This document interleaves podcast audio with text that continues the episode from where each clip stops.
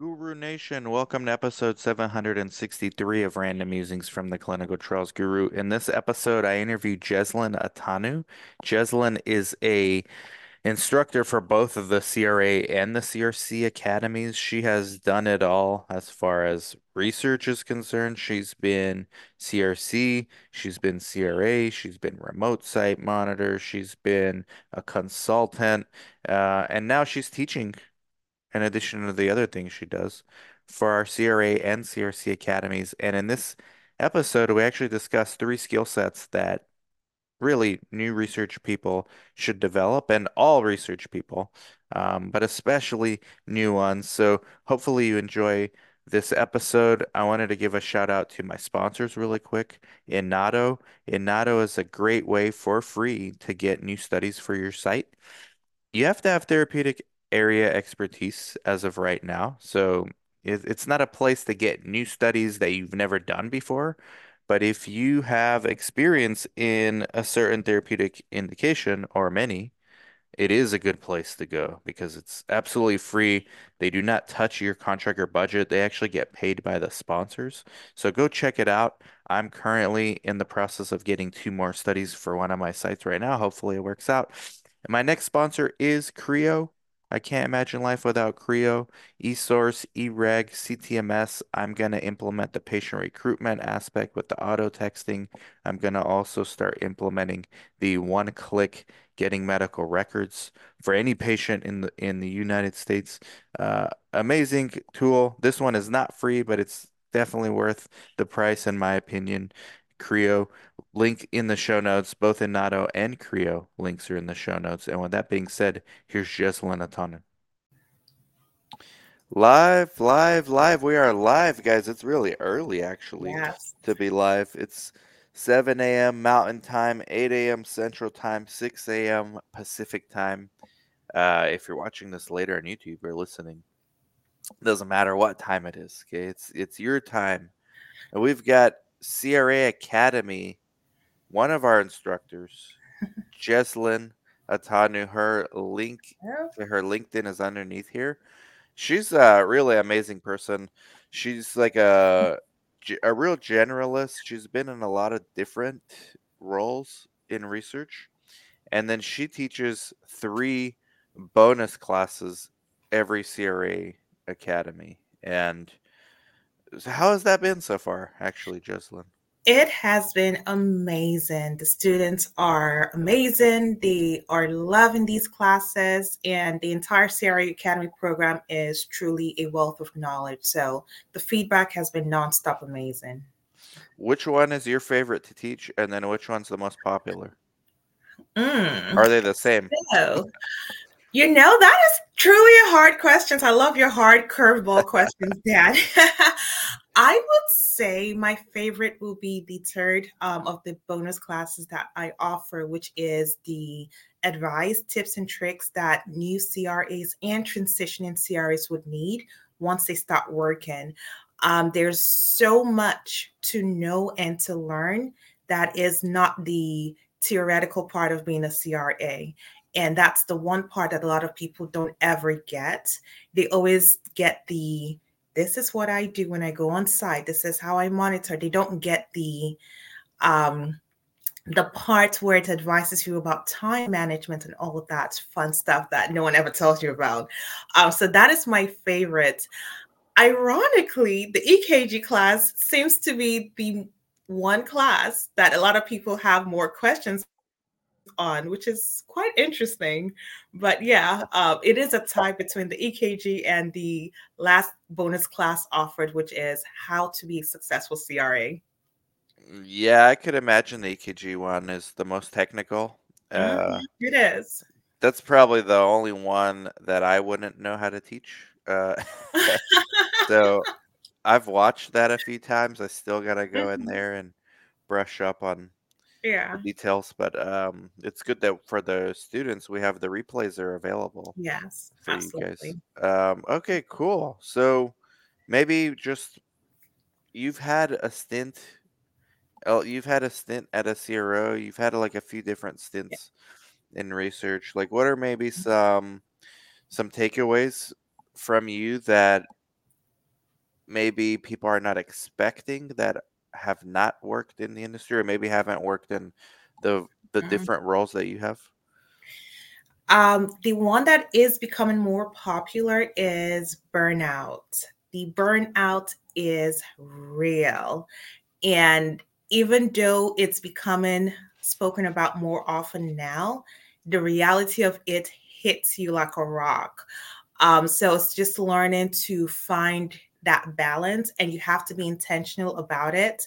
So don't go into it and wait for the situation to give you a, okay, I need to find some time to relax or to take care of me. Go in already being prepared to deal with the pot the potential burnout. So that's the one thing is um I guess people are so excited to get on and get the job.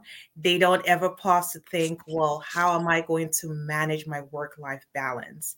So, first thing is get yourself prepared start learning what it is that stresses you out, what it is that calms you down, and find that balance on the moment you start getting the work stress.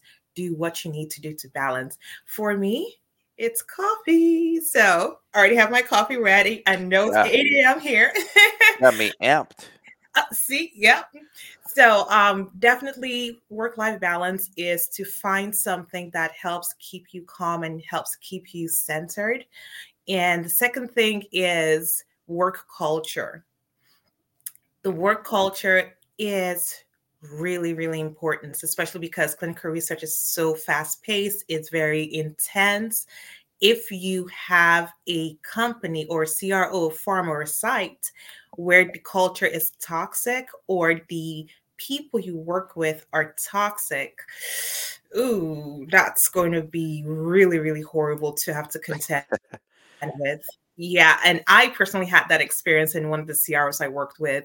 It was more of the line manager that was just crazy toxic. So I had to make a choice for my own mental health.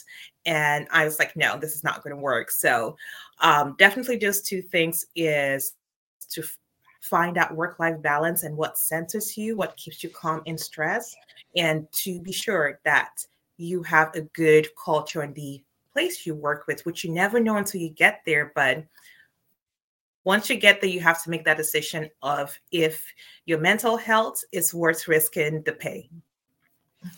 Uh, it never is, and yes, I, those situations are terrible. As a um, Yes. business owner, I try to eliminate that as soon as I see it, but sometimes it creeps in Yeah. if you're not careful. Even on the other Yes. side, like it could creep in, even from a management perspective, and you've got to work really hard to create that culture. Okay. Absolutely. So, and this is why it's so important to be a generalist. Uh, if you don't like a place that you're working, like when you're first starting out, you just take whatever job you get. That's fine. You're building a skill set, but it's important to get a diverse uh, plethora of, of skills at your arsenal so that you can because what what having that skill set does is it makes you a desirable candidate for another position somewhere else if you don't like where you're currently at. And a lot of people don't have that and a lot of work environments don't foster that. So it's on the individual to do that.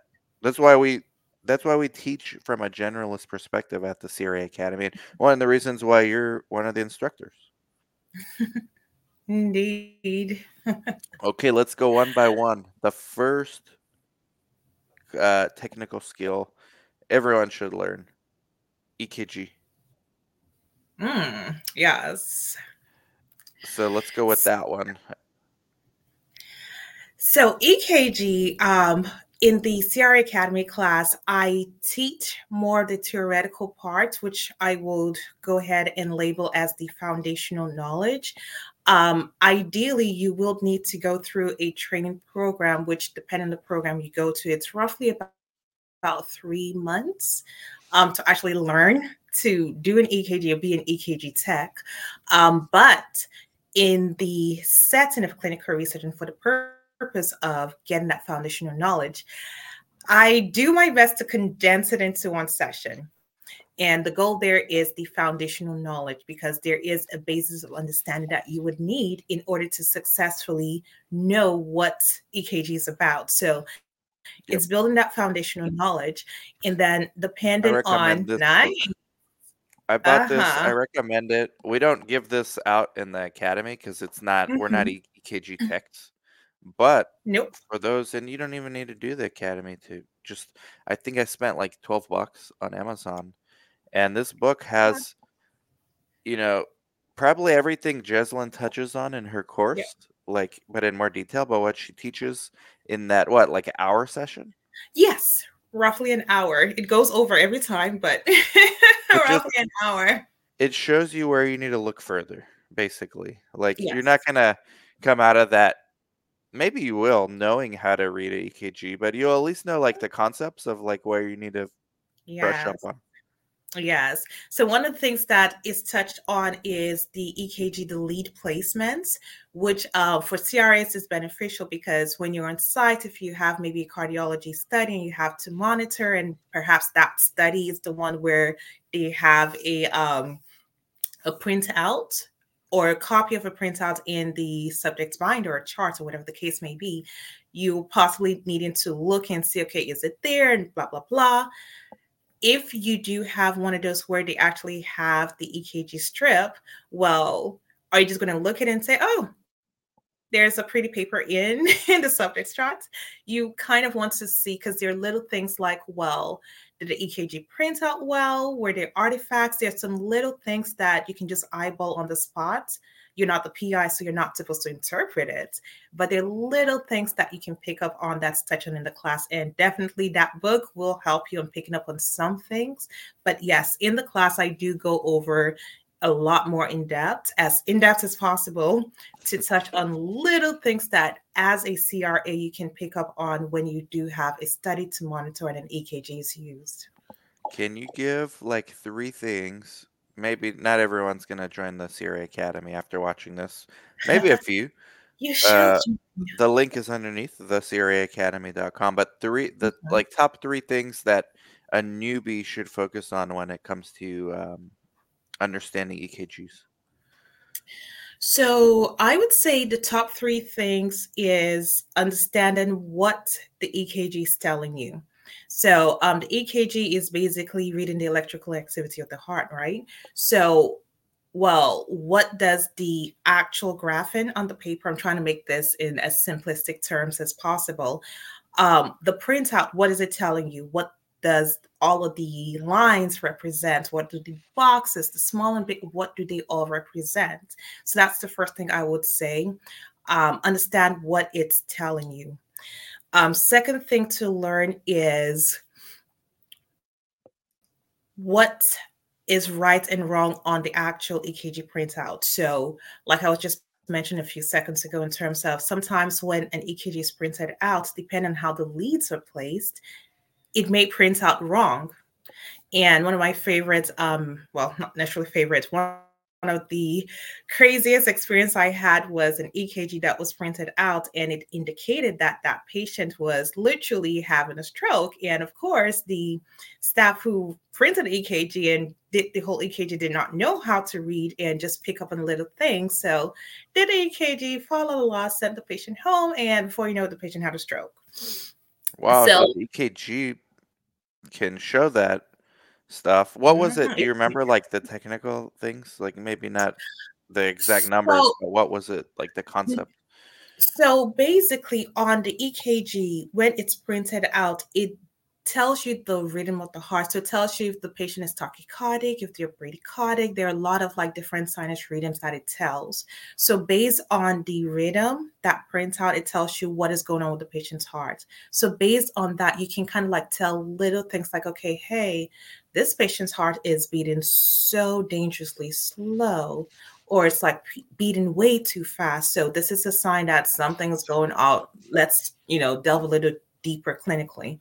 So it's the patient's chart, uh, excuse me, the patient's EKG was indicative that something was going wrong.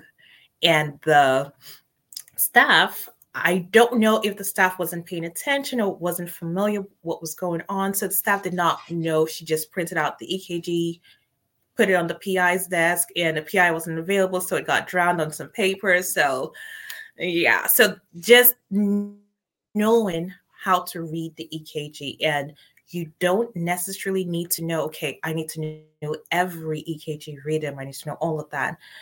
Even on YouTube, our favorite place to go, apparently, um, it does have some rhythm um, strips that you can practice and learn the different rhythms that exist and just get familiar with what it looks like on paper. And that book will be another one. I do have some EKG books that I also use to refresh my memory as you well. Have this, do you have this one or do you have another one? Um, the one I have is actually used to prop up my computer, but ah. I have a version of that. Let's see There's so many good this. ones out there. Like even like you said, YouTube alone, it's the interest and the desire to do it. Like you don't even need to spend. Oh, yours is even more like thorough. Looks like. Wow. Yes. So actually, this is the book I use when I actually trained um, to learn to be an EKG tech. Mm-hmm. So this is one of the two books that I have. Yeah, excuse me. And I have this is part of the assignments I have. I have this EKG strip that I created, and it basically gives me all of the different EKG rhythms. On one side, I made this myself, by the way. Wow. And whoops, it tells me the different rhythms. So wow, like, you did this. So. you know, oh, making cards. I was ready. Yeah. The way I learned, especially in college, and even now, if I'm trying to learn something different, I do write it down. Mm-hmm. Uh, not necessarily making cards. I mean, that's the next step, but just writing down, uh, transmitting, even if it's like just redundant, but writing down, like let's say a protocol. Yeah. Writing it in my own words, what I just read, mm-hmm. and like what I think are the most important parts. That alone helps me learn something. So just the act of doing something like active, right? Not passive learning. Yeah. Like passive learning would be sitting here watching us do this, right? Or watching you like if you're in the CRA Academy watching your presentation. Active learning mm-hmm. would be at least writing it down or developing flashcards of what you're saying or going a step further. Uh, it's just to me it's a you can't cheat yourself as much when you force no. yourself to write because you force yes. yourself to just focus. Like when you're listening, you can your mind can wander. You can do all right. kind, you know you can kind of cheat, but when you're writing it, you can't. There's nothing else.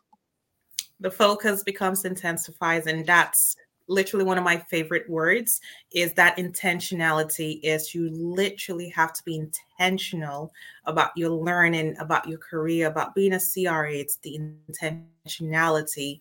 And even with coming to the cra academy um, all the teachers all of the resources that's presented we are here to help you we provide you with all that we can to help you but at the end of the day if you are not doing the work, if you're not taking ownership of your education and your learning, there's only so much that you're going to be able to get from it. Because um, one of the favorite things my um, grandmother always tells me is, well, you can force a horse to the water, but you cannot make it drink.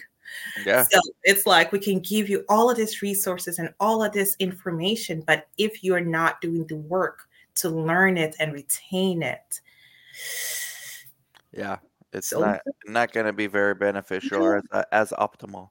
Yes. Okay. Did we cover EKGs enough, or is one more thing that you need to mention before we move on? I think we covered it. It's pretty technical. That's yeah. the most technical one. I could see how that's the one you get the most questions on. Mm-hmm. Uh, but I yeah. thought it was important enough. Almost every study has EKG. Yeah. And, and it's such a even for CRC, uh, well, even more for CRCs, maybe. Yeah. To learn it, and I know you teach that in the CRC Academy as well.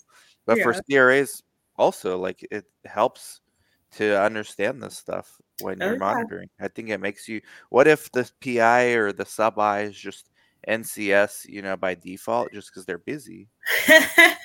you can question, like, "Hey, I'm not a doctor. Yeah. I don't want to step on your toes, but like this QTC sure? interval, yeah." significance? And a lot of these protocols have EKG yeah safety things like if yeah the QTC interval is over 500 or they always have something like that PQR yeah QCPR like you need to know these things well and not just know them as words and numbers but actually know what they mean it's helpful. Yeah.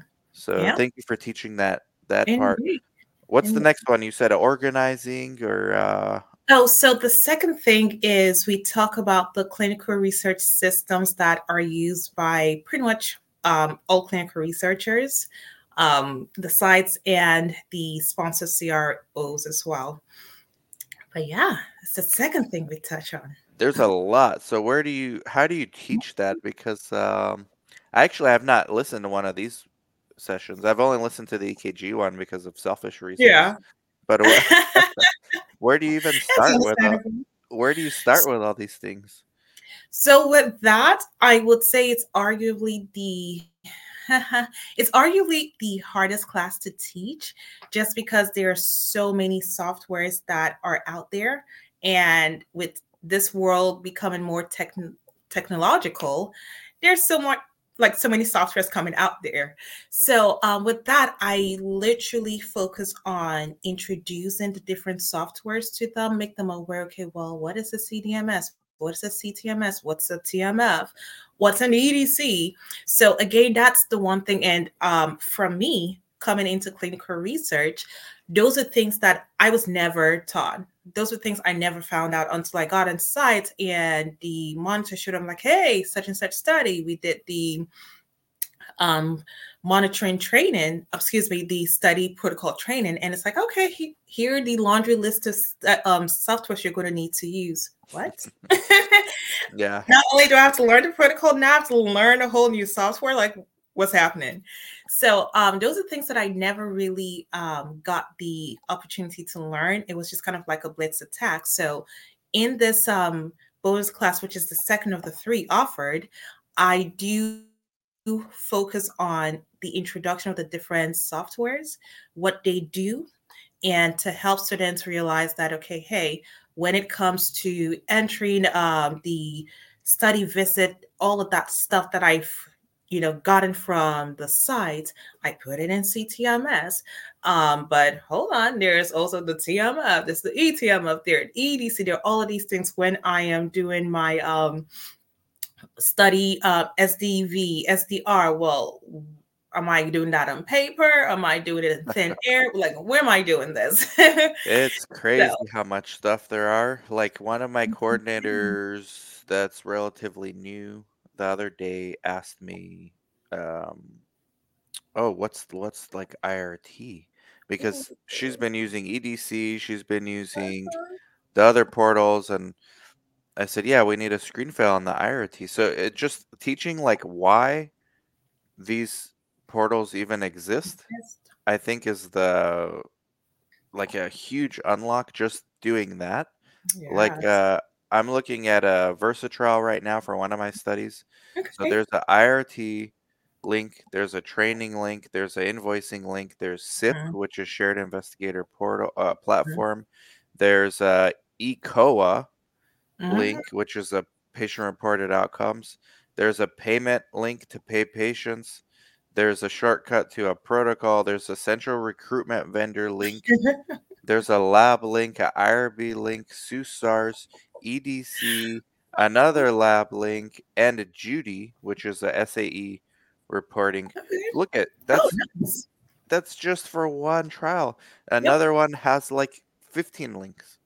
So understanding why for someone Yep. new, I It's think critical. is a huge unlock because then you can get into bothering with the details. If you don't Yeah. understand why, you're gonna ignore it because it's intimidating. Like, why do I need all these links?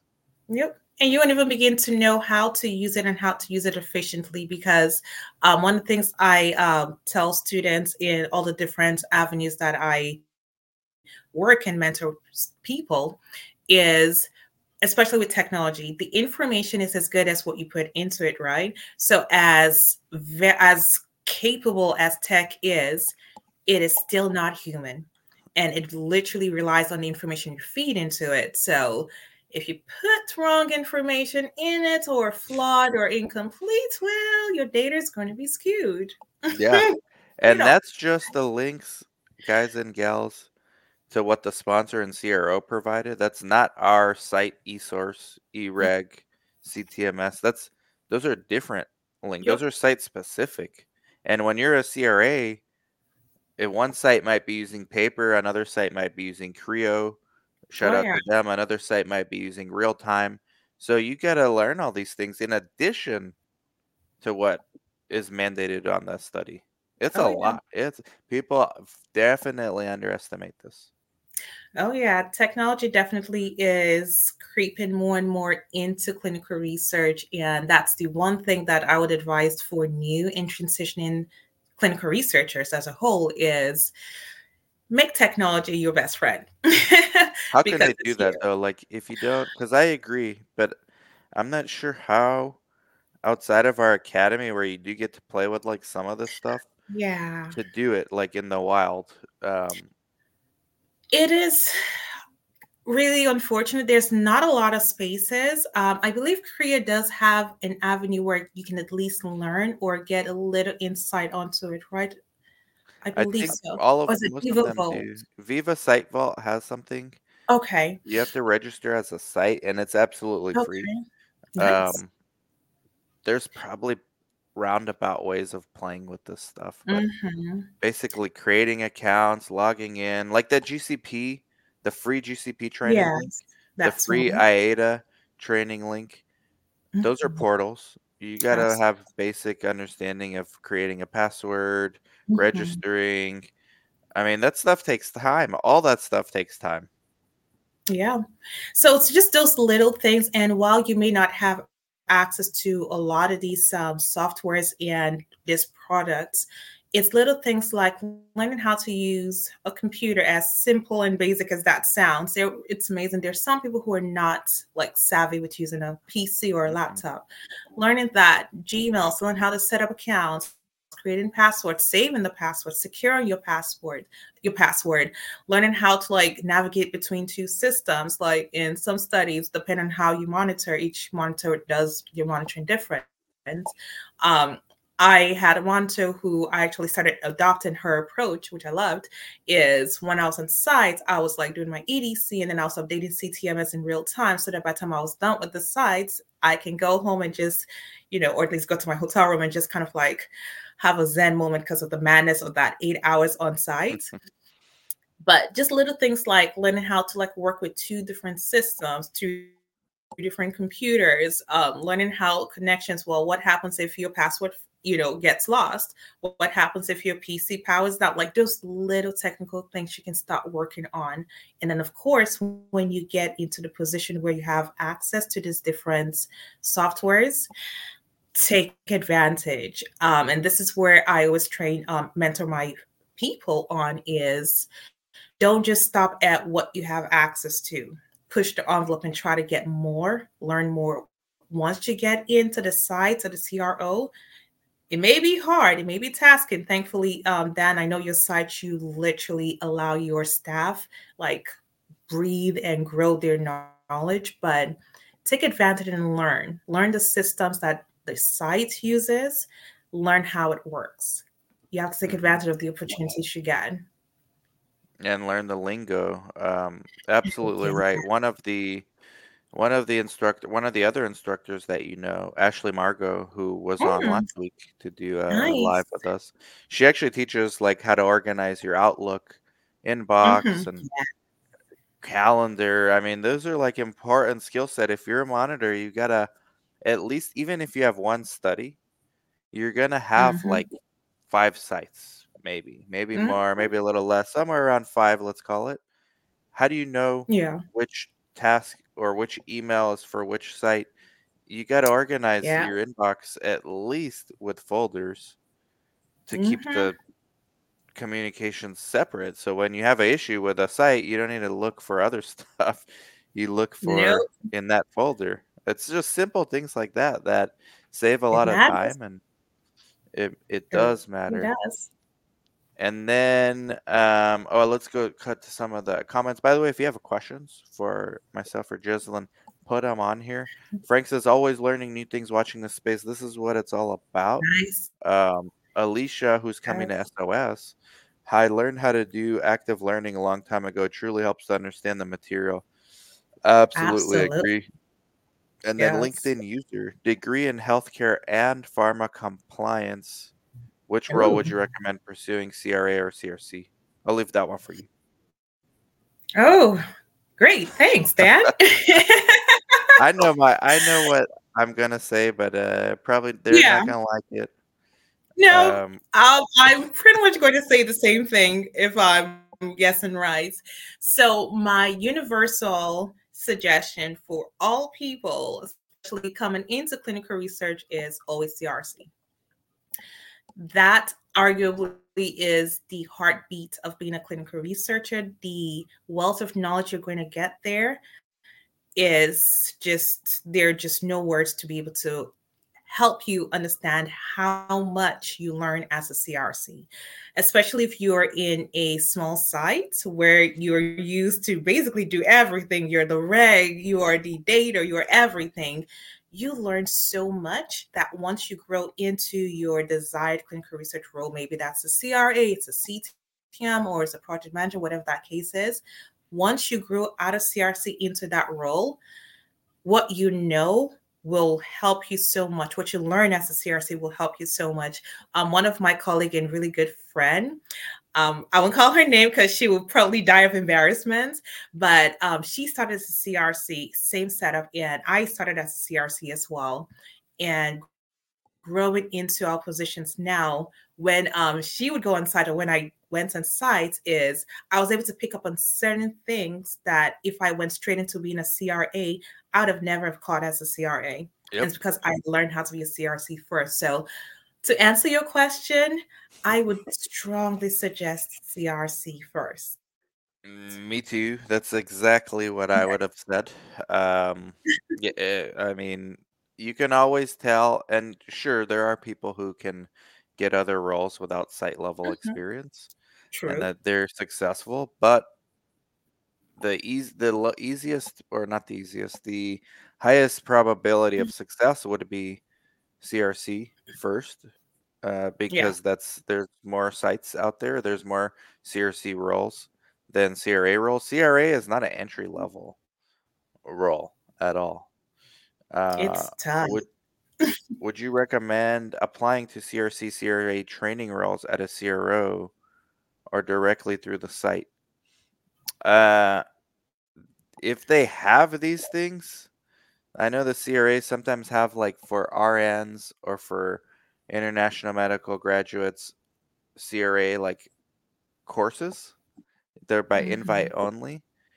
You can do that. Sites don't have this. Sites will take you research naive. That's another that's related to the topic Jeslyn and I just answered basically. Um.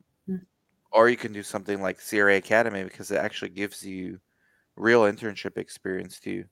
Yes. The average pay of a CRC, it's very location dependent, even in the Yeah. US. And then average of what? Average of a brand new CRC is going to be very different than average of an experienced CRC. Yes. In Even at my own site, key. Experience is It- key. Experience is everything. Even at my own site where we have the most experienced person is a year and a half, the least Nice. experienced person is 2 weeks. There's a wide range between those two salaries and pay Mm. because of ROI. Like, what can they actually do right now for me? And it changes really quickly as a CRC at one of these small sites. So, if you want to give, uh, like, force me to quote, I would say anywhere from 45,000 a year to over 100,000 a year, depending on location, the site, Yeah. your experience level, and That's true because in here in the Texas area, those um, ranges kind of scale down a little lower. So definitely location is key. And what I would suggest you do, Frank, is I would suggest you kind of like Google like the sites in your area, just maybe on LinkedIn here, just see all the different CRC positions that are available in your area. And some of the positions do post what the pay will be. See what that pay range is in your area because it literally is dependent, as Dan perfectly said, it depends on location and experience. Those two yeah. things matter.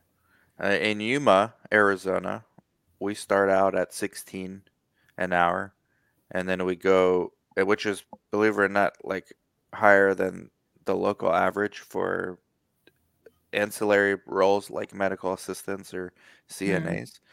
Mm. Uh, but then really quickly we escalate the pay, like nice. within three months, then another three, and then you start reaching a like kind of um not a ceiling but a plateau until your next step. So right around that year, year and a half mark, you have mm-hmm. to start doing other things at the site to earn more like quality assurance or biz dev and this is where the individuals inclinations um, factor into like not everyone's going to be good at patient recruitment or qa qc um, but if you are at both that's the case but somewhere like on the east coast i think it would be higher like the good barometer is what is the um, what is an experienced medical assistant making? And because that's probably what a starting CRC is going to make at a small site, maybe a little more, but okay. like in our case, it's a little more. Um, but then it moves up quickly. That's the difference between a CRC and like a MA. MA is kind of stays there yeah. forever, really, and the CRC is just three months, then another three. At least the way we do it. Um, so it moves quickly. It's not where you start is not where you're going to finish. Yeah. Uh, headed in a CRC broad based direction, then got to get that CRC Academy training. Yeah, Jessamine yeah. teaches CRC Academy as well. yes. All right, we paused for questions. So the last topic, what is it? The your favorite one? Oh, my favorite CRA Academy training, which is how to be a successful CRA or CRC, just how to be a successful clinical researcher.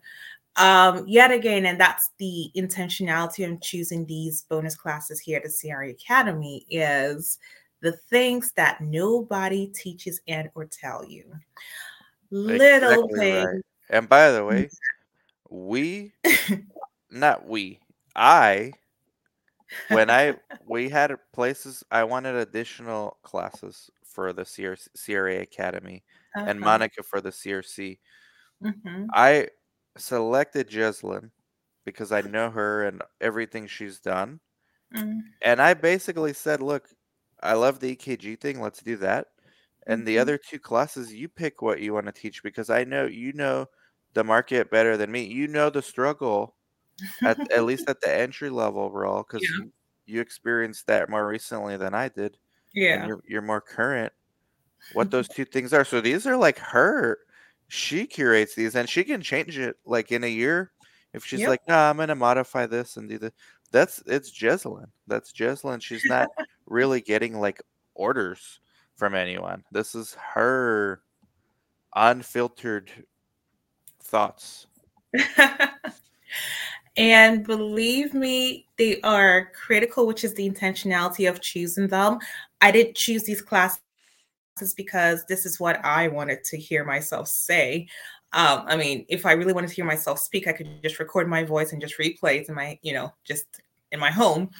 Um, but the choice of these classes is what you need to know, not necessarily what you would like to know, because you may like to hear things that are not needed.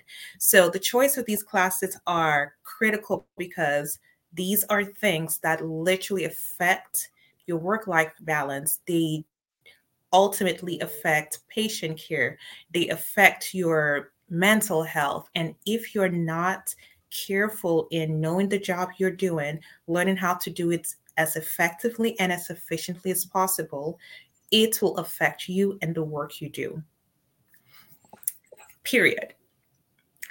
So, with the um, third bonus class on how to be a successful clinical researcher, I was intentionally choosing that because there are things discussed such as time management. I mean, what are the odds of you being taught how to manage time?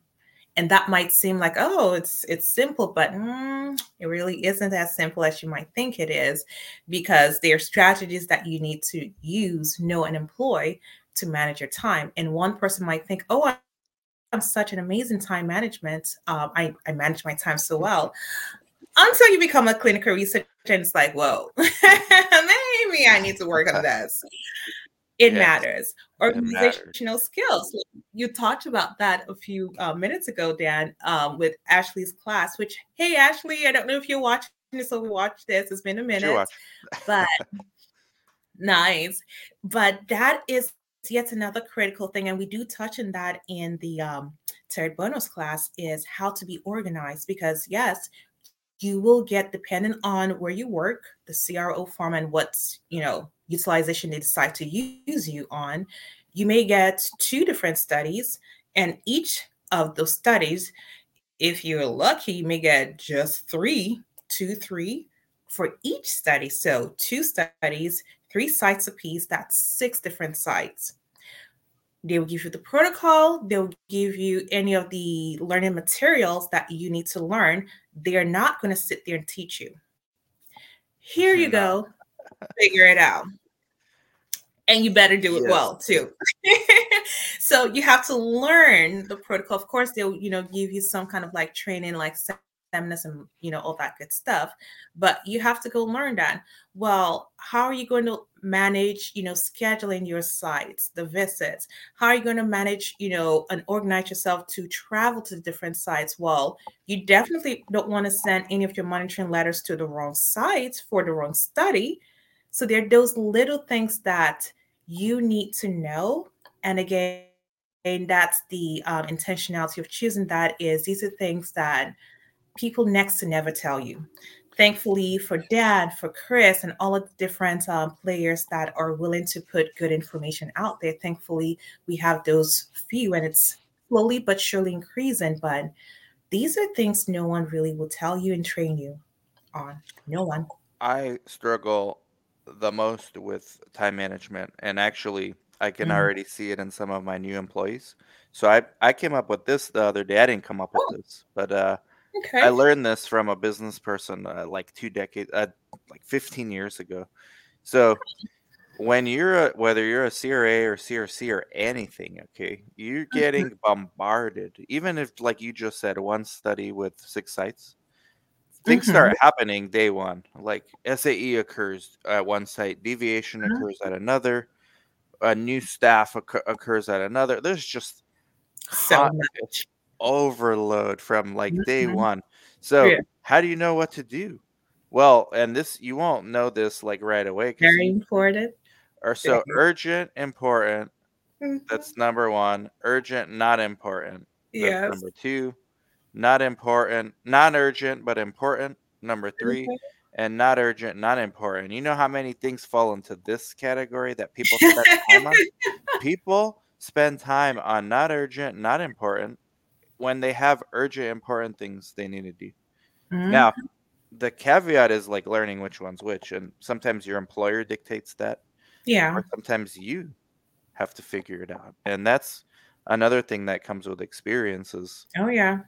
Learning what's what in mm-hmm. what category. Truth, and what I will definitely suggest will help with that is critical thinking. I cannot begin to stress how important that is. Um, it does require you to put a lot more pressure in using this, using your mind, using your head, and think. But when anything comes your way, is ask yourself, is this urgent? Is it critical? Is it important? Does this require my energy right this second? Can it wait? five, ten minutes, an hour, which put them in like a priority, put them in order. Which one will be the most important to get done first and faster?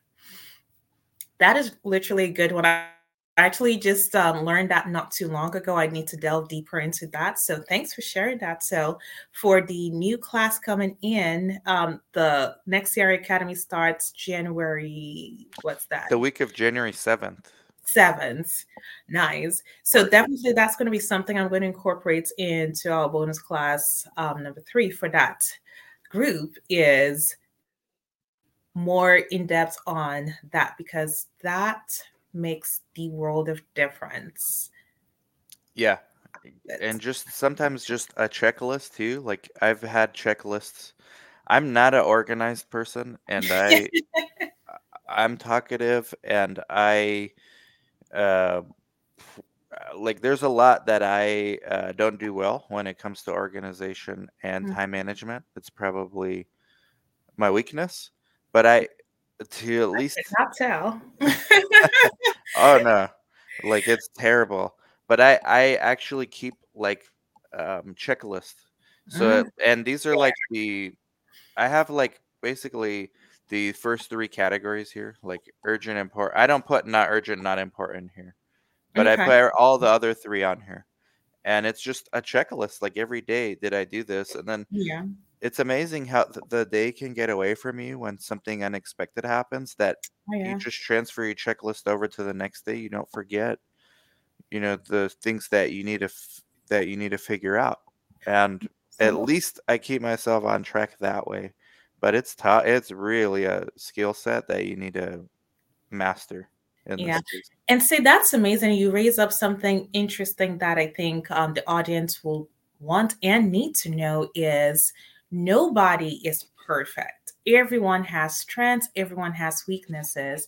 The catch is you have to identify your weaknesses and find a way to work on those. So, like then you said you were, I can't believe this, but Yeah.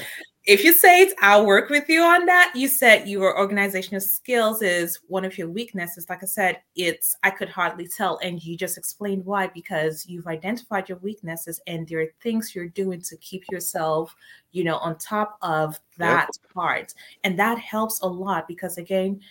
Perfection is an illusion. Nobody's perfect. So the people who appear, oh my God, you look so organized. Well, they have little things they're doing to keep themselves organized, to check themselves, and to catch things. And in clinical research, one of the critical things is attention to details.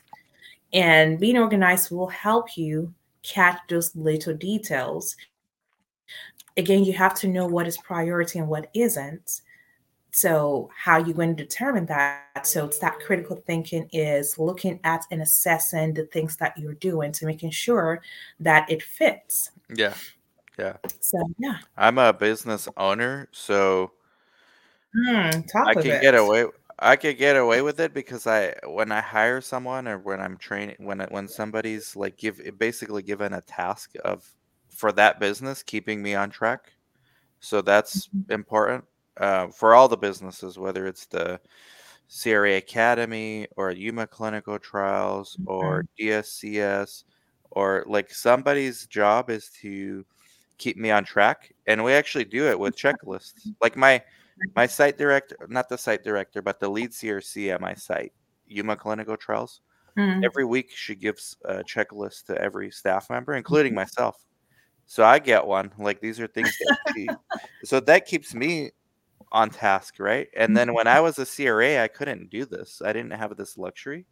So I had to really make a concerted effort to become that person for myself. mm. Like keep my don't do anything else right now but monitor, right? I know you're going to get a client call or something at one of your other businesses is happening, but no, when Mhm. I was monitoring for those 3 years, I was like on the days I was monitoring, Yeah.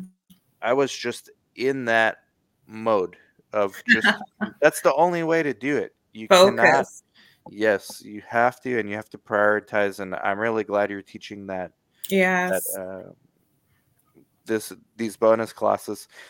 you wanted to share a little bit about what you do. You have like networking. Uh, you're like Well, networking master. crowd. I am definitely learning and growing as much as I humanly can. Um, but it's Crown, the Clinical Research Organized Women's Network. It's basically a network. It's named for women because that's where my heart is. That's where the focus is. I know Um, we need more resources for clinical research as a whole, but women also need that support. Um, but definitely it's welcome to all clinical researchers, but it's basically a networking opportunity for people in clinical research to come together.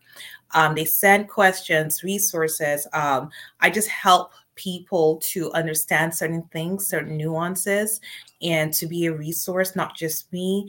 Um, there's some mentors that we do have with Crown that will mentor you on just the in betweens of when you get through with the different training programs you go through the CRA Academy, CRC Academy, wherever you learn to be a clinical researcher.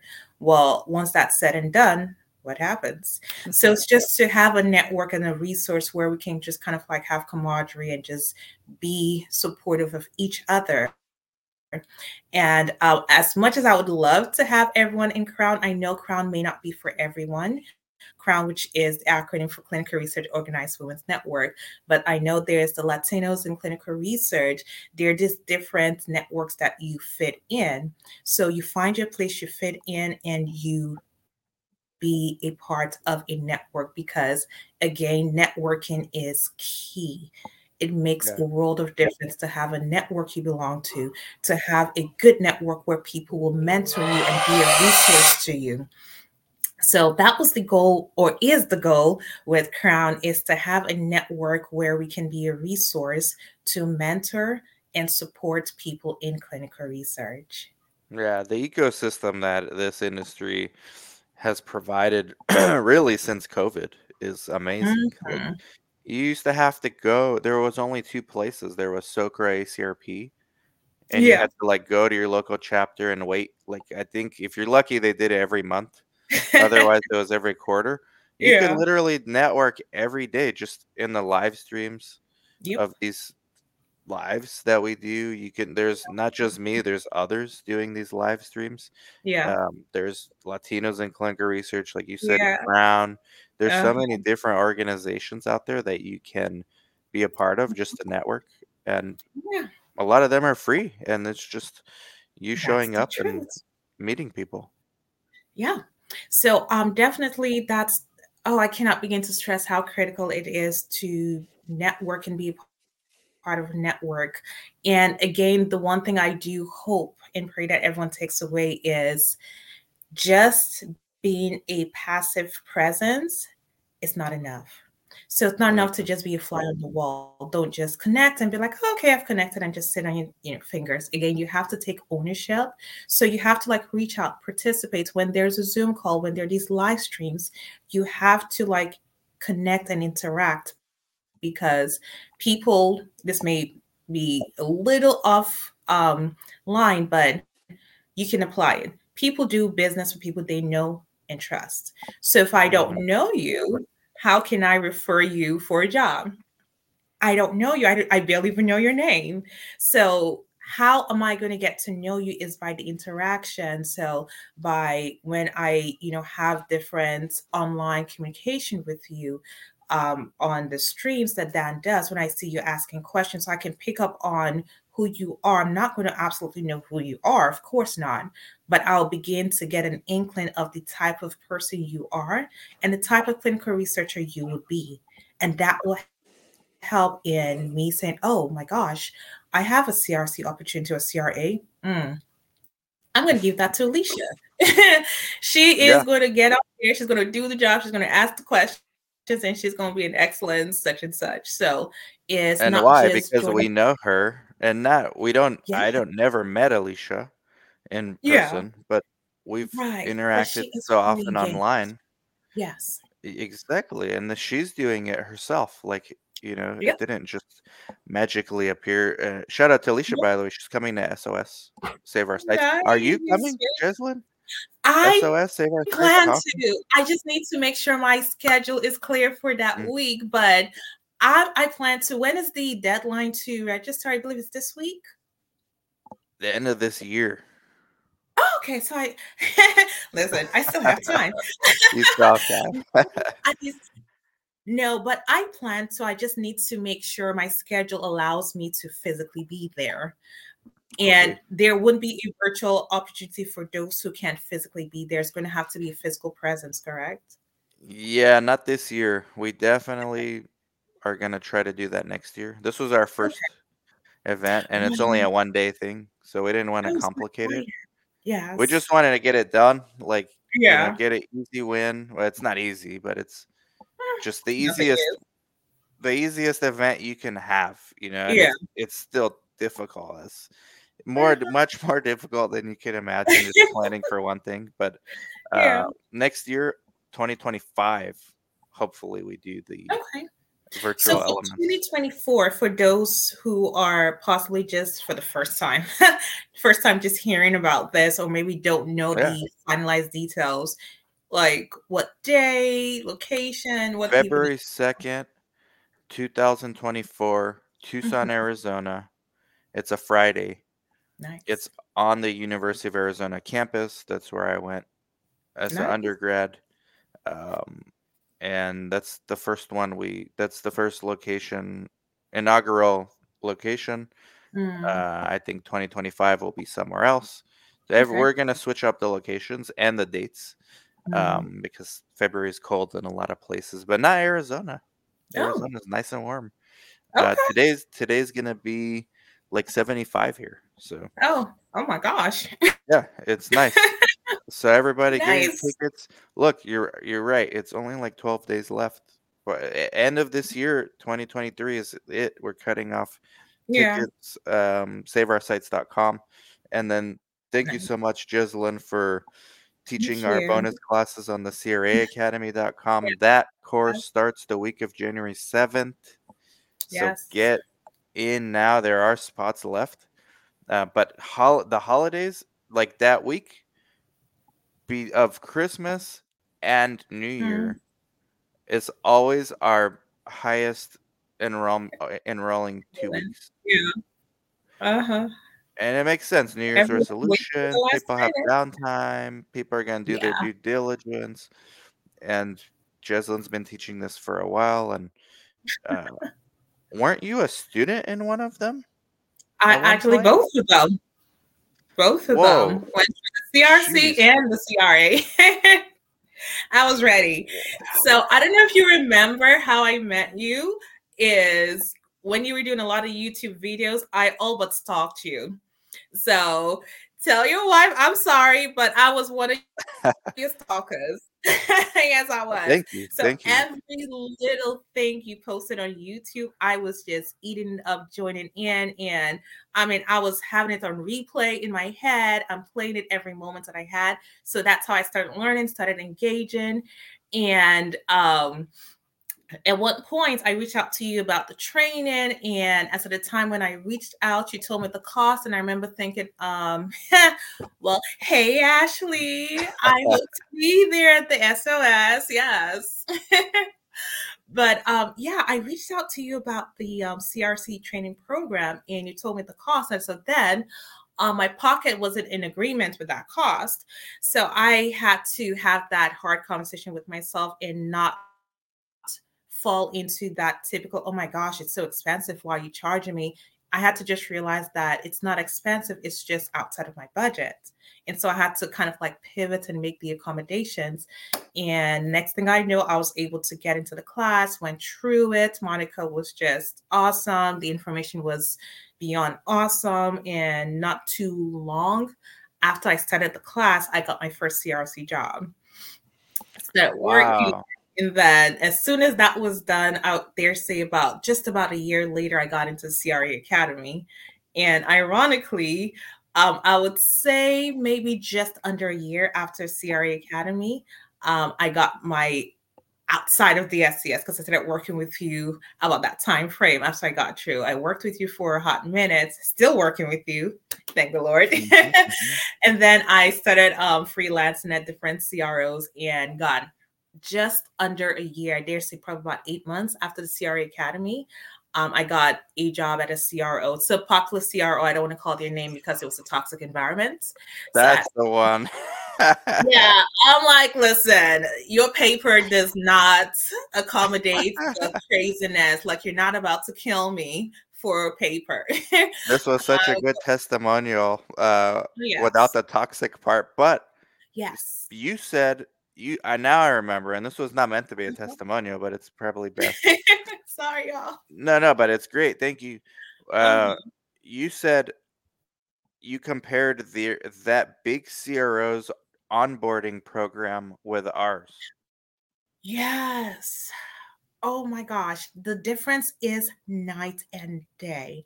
So that's the key is with the CROs, they're a larger entity and they're not training focused.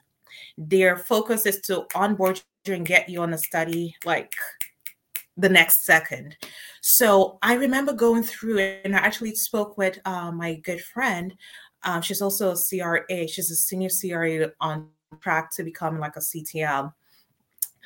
And I told her, I said, I am so beyond glad and grateful to God that I went through the CRC and CRA Academy training before I started there. Because if I did not, I would have been even more confused and conflicted because the training is is it's lacking. It doesn't it gives you very very high level if you will training on things that you're like, well, first of all, come back. What do you mean by PI? What do you mean by this? They do not train you, long story short. And if you don't have the good, strong foundational training and knowledge given to you in programs like the CRA Academy and CRC Academy, when you get on the job, it will make it dramatically harder. And yes, they say they train you, they don't. So you know why? I figured out Yeah. recently. Well, not recently, but Huh. it's kind of intuitive if you break it down. They do CYA training, cover your ass. There you go. They they're not interested. Well, they would love that you come in. They expect that you're already coming in with some working knowledge. Knowledgeable? Yes. So true. their their training they give you is in case they get audited or sued Mhm. by a Mhm. sponsor or a regulator, Yeah. and they say, "Did you train your staff?" Like that's just legal, check the box stuff. yes. It's nothing practical that's going to help you when you're on site and the mm-hmm. Yep. coordinator's not there. And what do you do? Do you pack up and go home or do you continue the visit? Yep. That kind of stuff. Yeah. So thank you, Jeslyn, for that testimonial. Oh, thank you for all you do, then. Honestly, um, on behalf of all of your audience and the new transitioning staff and those who are leveling up in clinical research, thank you for being a resource for these live videos, for the podcast, for the opportunity, and for the platform. It is invaluable. And I am sure a lot of people do, but I definitely appreciate you. So thank you, Dan. Thank you, Jeslyn. I appreciate it. Everybody go connect with Jeslyn right now. She's someone you have to connect with, whether you join the CRA Academy or not. or the CRC Academy or not. Her link is underneath, and and her Crown networking. Uh, well, just message her and she'll tell you about that. Sweet. Thank you. Thank you, Jeslyn. Thank you, everyone, for watching and Mhm. listening. We'll catch you all later. Go follow right. right now with Jeslyn. Bye bye. Bye.